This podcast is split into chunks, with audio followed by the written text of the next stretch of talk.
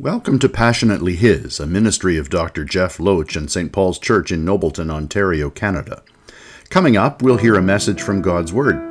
If you haven't already, please subscribe to the podcast and check us out on YouTube at the link in the description, where you'll find past services and messages that will inform your mind and form your walk with the Lord Jesus Christ. Now, here's this week's message.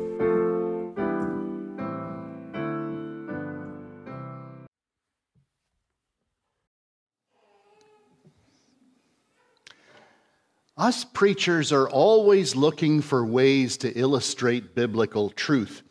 But sometimes the strangest ideas come to mind when meditating on a biblical passage in preparation to preach. And case in point with today, the, when I read the first part of our scripture focus for this morning, the first thing I thought of, you will not believe this, was Taylor Swift. She is today what Elvis and the Beatles and the Backstreet Boys were to earlier generations, and people will pay the most ungodly sums of money to go and get a nosebleed seat at one of her concerts. She was named Time Magazine's Person of the Year for 2023. Now, is she talented? Yes, absolutely. Is she a master of marketing? I think she is, or at least her handlers are, one or the other. Humanity has always had a thing for celebrity of any sort. Everybody from Moses to Julius Caesar to Charles Manson has had a cult following of some sort. Even Jesus had people who followed him not because he was their Lord and Master, but because he was something of a celebrity.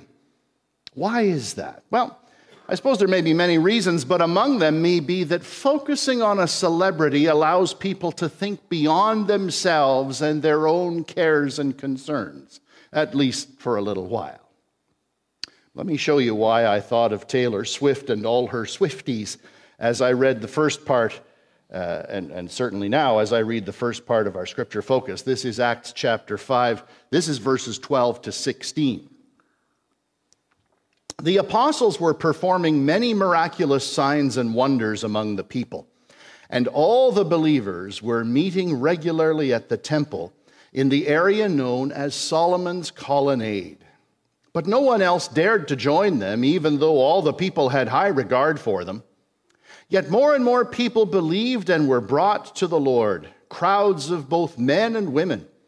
As a result of the apostles' work, sick people were brought out into the streets on beds and mats so that Peter's shadow might fall across some of them as he went by. Crowds came from the villages around Jerusalem, bringing their sick and those who those possessed by evil spirits, and they were all healed. Now, in context, remember that this follows hard on the heels of the story of Ananias and Sapphira, who lied to the apostles about the nature of their gift in support of the early church, and they dropped dead as a result.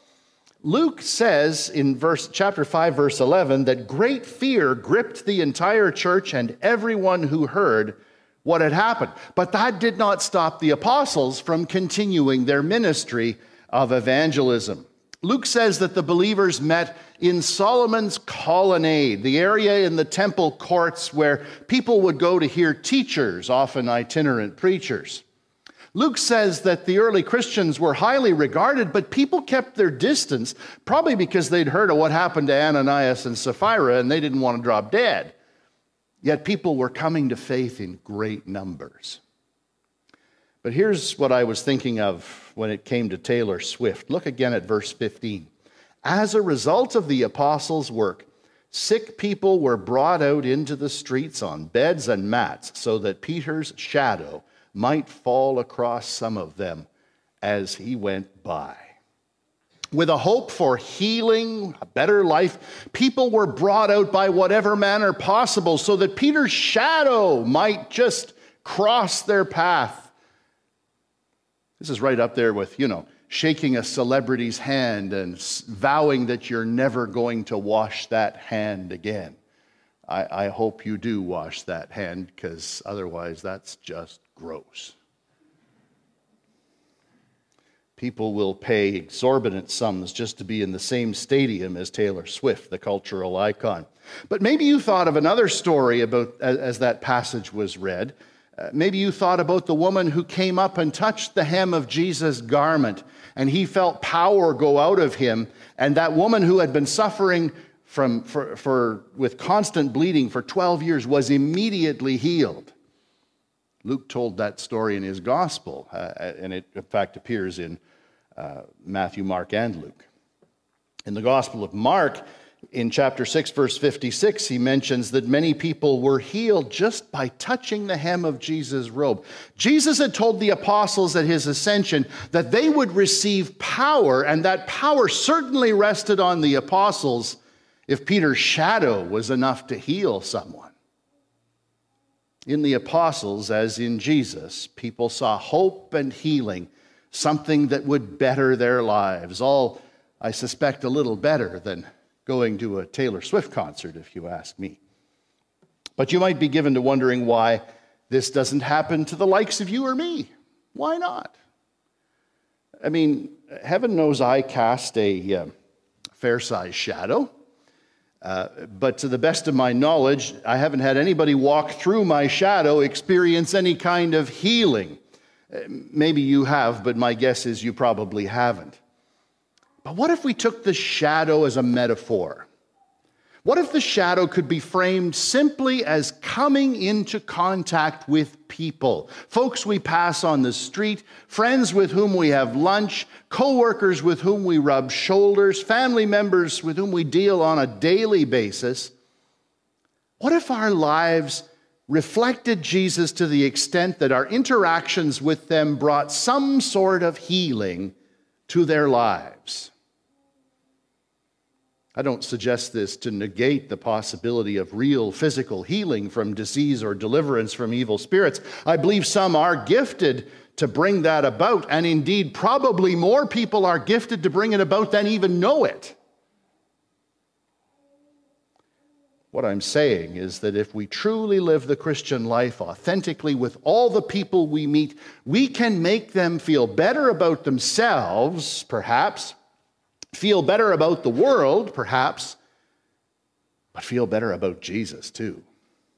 Living authentically in Christ is one way that we can witness to the gospel of Jesus and gain a hearing to be able to share our faith with them, at least in some cases.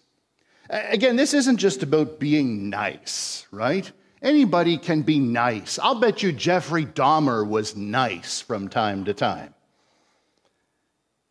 This is about being intentionally gospel centered. This is about living our lives as billboards for salvation in the name of Jesus.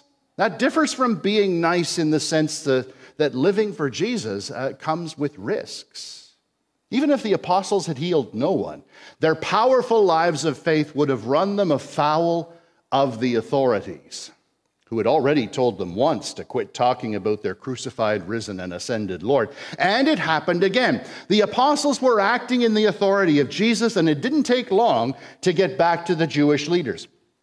Let's read the rest of Acts chapter 5. This is verse 17. The high priest and his officials, who were Sadducees, were filled with jealousy they arrested the apostles, not just Peter and John, but the apostles, and put them in the public jail. But an angel of the Lord came at night, opened the gates of the jail, and brought them out. Then he told them, Go to the temple and give the people this message of life. So the apostles were in jail, and an angel of the Lord set them free. One of God's agents, one of God's messengers, freed them from prison undetected. And he did so with a fresh commission go to the temple and give these people this message of life. How could they not? With something so amazing having just happened, this would have given them renewed energy to preach to anybody who would hear that Jesus came to set them free, possibly from prison, but certainly from sin. Verse 21. So at daybreak, the apostles entered the temple as they were told and immediately began teaching. Now, they wouldn't have just been showing off their get out of jail free card, right? Surely they would have illustrated with that story, but what they were doing was teaching and proclaiming solid truth to all who were eager to listen. When the high priests and his officials arrived, uh, they convened the high council, that's what they called the Sanhedrin, the full assembly of the elders of Israel. Then they sent for the apostles to be brought from the jail for trial. But when the temple guards went to the jail, the men were gone. So they returned to the council and reported, The jail was securely locked with the guards standing outside, but when we opened the gates, no one was there. When the captain of the temple guard and the leading priests heard this, they were perplexed, wondering where it would all end. Then someone arrived with startling news. The men you put in jail are standing in the temple teaching the people. The captain went with his temple guards and arrested the apostles, but without violence, for they were afraid the people would stone them. This was a conundrum for the temple guard, right? Because uh, the gospel was so popular and these guys were reasonably unpopular that if they had invoked violence to arrest these men, uh, the crowds would have just stoned them to death. Then they brought the apostles before the high council, where the high priest confronted them. We gave you strict orders never again to teach in this man's name, he said. You notice they, they couldn't even say his name, they couldn't even say Jesus' name. That's true of some Jewish folks today, too. They can't say the name of Jesus. It's a powerful name. Instead, you have filled all Jerusalem with your teaching about him and you want to make us responsible for his death. Boy, truth hurts, eh, fellas? They feared a popular uprising and they were demonstrating their own powerlessness. Verse 29. But Peter and the apostles replied, We must obey God rather than any human authority. They, they don't try to defend themselves beyond this, they simply witness. The God of our ancestors raised Jesus from the dead after you killed him by hanging him on a cross. The word that's actually used there is the word tree, and it's a reference back to Deuteronomy 21, in which it says that cursed is anyone who hangs on a tree. Peter also references that in his first letter. Then God put him in the place of honor at his right hand as prince and savior. He did this so the people of Israel would repent of their sins and be forgiven. So the apostles witness and they offer an invitation for people, even these Jewish rulers, to repent of their sins and to receive God's forgiveness. We are witnesses of these things, and so is the Holy Spirit who is given by God to those who obey him. When they heard this, the high council was furious and decided to kill them. Now, the Sanhedrin was primarily made up of Sadducees. We've explained before why they were sad, you see. Uh, but there were, there were Pharisees there too who were more conciliar. Third, verse 34 says, But one member, a Pharisee named Gamaliel, who was an expert in religious law and respected by all the people, stood up and ordered that the men be sent outside the council chamber for a while. Now, Gamaliel was the greatest teacher of his time and, and maybe the poster boy for Pharisaism. It's worth noting that one of his star pupils was a guy named Saul of Tarsus, uh, about whom we will read a lot in the book of Acts in the ensuing chapters. Then he said to his colleagues, Men of Israel, take care what you are planning to do to these men. Some time ago, there was that fellow Theudas who pretended to be someone great. About 400 others joined him, but he was killed, and all his followers went their various ways. This whole movement came to nothing. After him, at the time of the census, there was Judas of Galilee. He got people to follow him, but he was killed too, and all his followers were scattered. So basically, Gamaliel is citing examples uh, of movements that amounted to nothing just to remind these radicals to cool their jets a little. Gamaliel continues. So, my advice is leave these men alone, let them go. If they're planning and doing these things merely on their own, it will soon be overthrown. But if it is from God, you will not be able to overthrow them. You may even find yourselves fighting against God. The others accepted his advice and Christians for two millennia have been thanking him ever since. Uh, they called in the apostles and had them flogged. That's a humiliating experience. Then they ordered them never again to speak in the name of Jesus, and they let them go. But did the apostles listen? Yeah, no. The apostles left the high council, rejoicing that God had counted them worthy to suffer disgrace for the name of Jesus. And every day in the temple and from house to house, they continued to teach and preach this message Jesus is the Messiah.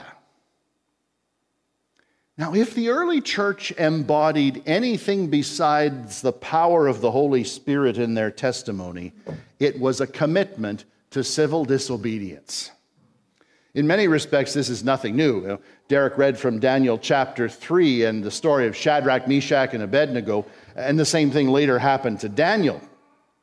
Uh, they were told while they were in exile to refrain from worshiping their own God, instead, being told to worship these other gods of the foreign land into which they'd been exiled. And they all said no, and the powers that be were prepared to follow through on their threats. Shadrach, Meshach, and Abednego were sent into a fiery furnace, and God rescued them without so much as a singe on their clothing. Daniel was sent to the lion's den, and he came out unharmed. They were faithful to God and God was faithful to them. Now, this should come as no surprise because you may recall that the Lord is a covenant keeping God. Back in the time of Abraham, the Lord said he would make Abraham's descendants as numerous as the sands of the sea, and he would be their God and they would be his people. God never ceased to be faithful. It was the people who more often were uh, not keeping their promises to be faithful. But here in Acts chapter 5, as in those stories in Daniel, God's truly faithful people maintained their steadfastness. Remaining faithful exacts a cost. Shadrach, Meshach, and Abednego went into that furnace willing to pay the price of their lives to be faithful to the Lord. Daniel went into the lion's den willing to pay the price of his life to be faithful to the Lord. The apostles were imprisoned, knowing it could cost them their lives, but they were willing to pay the price to be faithful to the Lord. And the question for us is no different. Are we willing to pay the price to be faithful to the Lord? Let's be clear, though. In our country, indeed in the Western Hemisphere, there is not, nor has there been to this point, any sign of real persecution among Christians like there has been in other parts of the world. But let's also be clear that the signs point to the fact that persecution is around the corner. And as we've discussed before, the least talked promise in the Bible is that if we truly live by faith, we will suffer persecution of some sort. So that time may come. Are we willing to pay the price to be faithful to the Lord. There's issues for which the Lord's faithful people may engage in civil disobedience, though. In the 1950s and 60s, Dr. Martin Luther King Jr. led an entire movement of civil disobedience in order to obtain equal rights for people of color, something the Bible takes as a given, but that American society, and particularly in the South, did not. Dr. King could be seen as any Christian's model for civil disobedience. Because when he broke civil law, he did it because he believed God's law was superior and he knew the consequences and he didn't hesitate to give in. He didn't resist arrest. He spent time in prison. Ultimately, he was assassinated, all because he believed in the cause of civil rights for all people. But what if Dr. King had not been a Christian? Would he have had the same demeanor about his protest had he not been inspired by the Holy Spirit? Well, I suppose we will never know.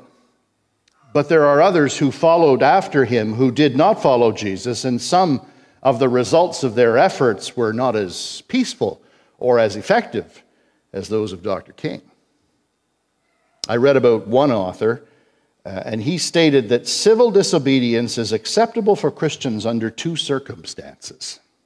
First, when believers are required to deny their faith in Christ or explicitly disown Jesus, or when the state requires Christians to take part in an action which is in clear conflict with their Christianly informed consciences.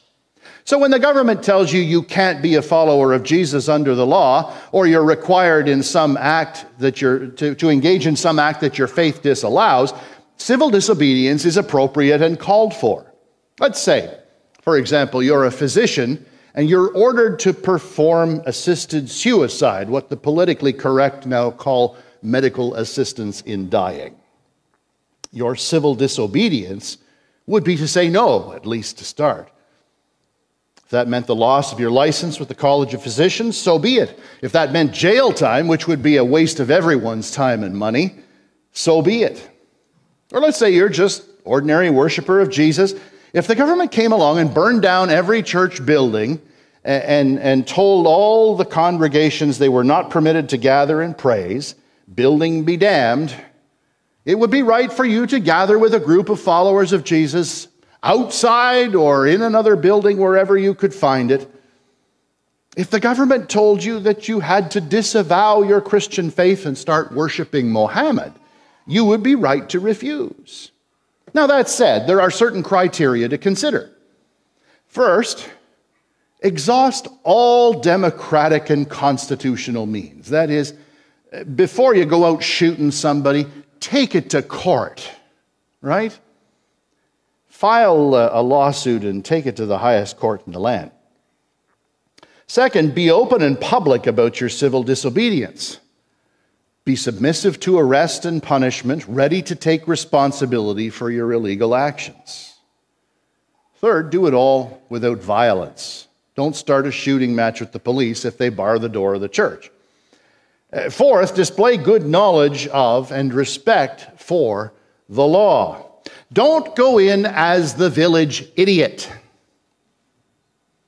You find examples of this every time you go to your favorite search engine and you type in the words Florida man. You're going to see something ridiculous.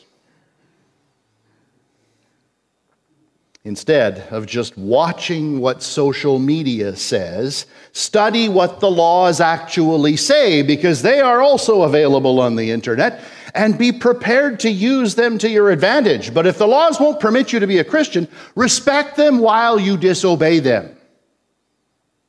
And fifth, have a specific, realistic end in view.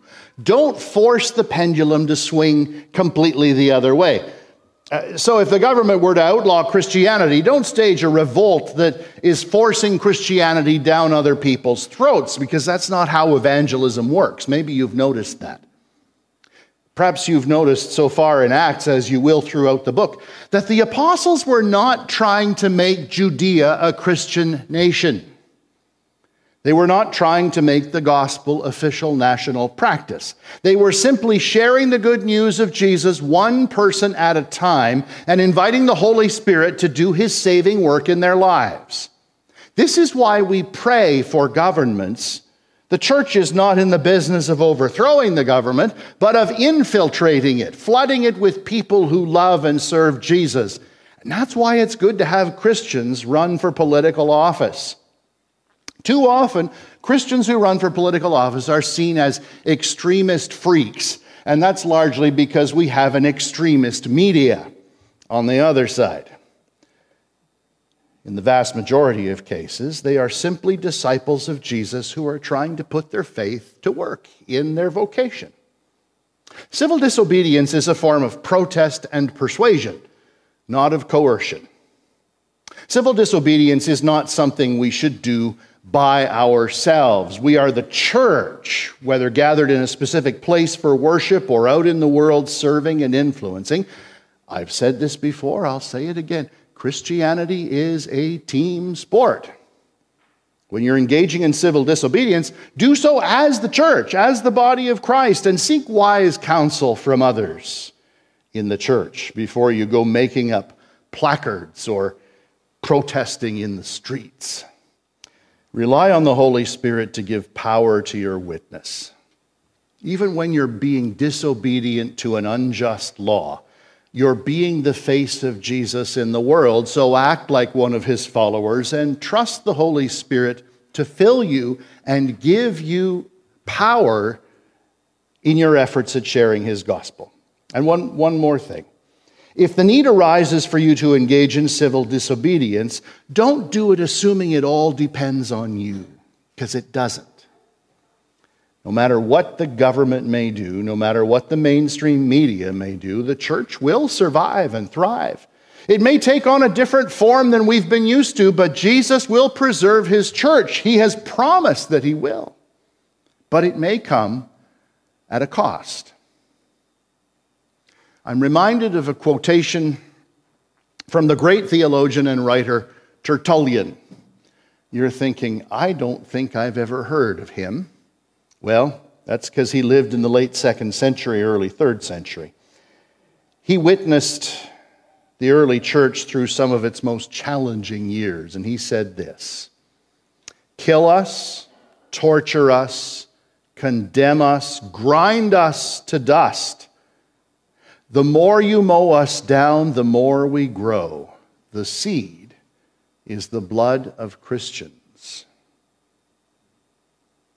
The seed is the blood of Christians. It was said that the 20th century was the century of the Christian martyr, but there are many named and nameless saints who, throughout the past 2,000 years, have given their lives so that the church of Jesus would prosper. We have the privilege of sharing the gospel of Jesus today because there were people who shared it long before us. People died, sometimes heinous deaths, for the sake of their faith in Jesus. Meanwhile, there are some people who claim to love Jesus who find it rather inconvenient even to show up for worship on Sunday. People suffered unspeakably because they loved the Lord while others in our time can't stand up for divine justice. The apostles saw great growth in the early church because they were willing to stand up to the authorities. But each of them died eventually for their faith. Doesn't exactly sound like a pep talk for a Super Bowl halftime, does it? But it is all true. The seed is the blood of Christians. So go into the world and be the church faithful. Don't let that blood have been spilled in vain. Let's pray. Father, we thank you for the apostles and those great men and women of faith who have followed them because they were not afraid to stand up for the saving good news of your Son, Jesus Christ our Lord. Fill us anew with your Holy Spirit that we will be fully equipped and ready to do whatever it takes to share the gospel with those who are far from you. Give us grace to have resolve whether we ever need to engage in civil disobedience or not. But whatever befalls us, we pray for those in leadership over us and pray that our submission will never have to mean disobedience. But if it should, make us ready to sacrifice so that another generation will come to know and love and serve Jesus. We ask this in his powerful name. Amen. If this message challenged you, scared you, infuriated you a little, or if it encouraged and inspired you, hit me up in the connection card at stpaulsnobleton.ca slash connect so that we can have a conversation about it. Uh, or if you've never said yes to faith in Jesus and would like to do so, to join the cause that will never be lost, likewise be in touch so that uh, I can walk you through the steps of giving your life to the cause of changing lives for Jesus, our Savior and Lord. Thanks for listening. Again, please subscribe, and if you have any questions or would like prayer, go to stpaulsnobleton.ca slash connect and fill in the connection card. I'll be glad to follow up with you. Blessings for your day.